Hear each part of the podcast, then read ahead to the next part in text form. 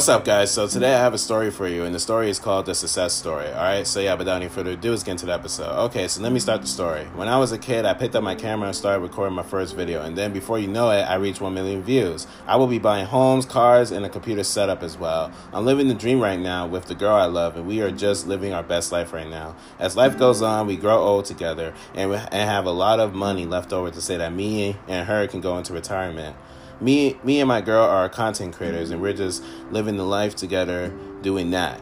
So yeah um, that's the end of my story. I know this is a very short one but yeah um, that's all i could come up with. So yeah uh, me and my girl um, you know uh, we're just content creators. So yeah in this story you know? And yeah i'm the youtuber and she's the tiktoker so yeah you, pr- you you probably have a clue of who i'm talking about or who i'm referring to but yeah um, but regardless, man, um, you know, yeah, this is a good story. And yeah, so let me end off the episode right here. Okay, so yeah, that's it for today. Um, if you guys enjoy listening to me, then follow my podcast. Or after you follow my podcast, check out that episodes of this podcast as well. So that way you can get those episodes listened as well. All right, how can you say strategy have listened to it, right? Hmm, make it sense. And yeah, and with all that being said, stay tuned for more episodes because are many great episodes coming to this podcast very soon. All right, um, if you're viewing this on YouTube, like and subscribe. And if you're viewing this in the podcast streaming service, make sure you follow, subscribe, however it's set up. All right, um, check out my 20 YouTube channels and check out my nine other podcasts. All right, click on the channel, click on the podcast. That's that's interesting to you. Watch the videos on, listen to episodes on it, and yeah.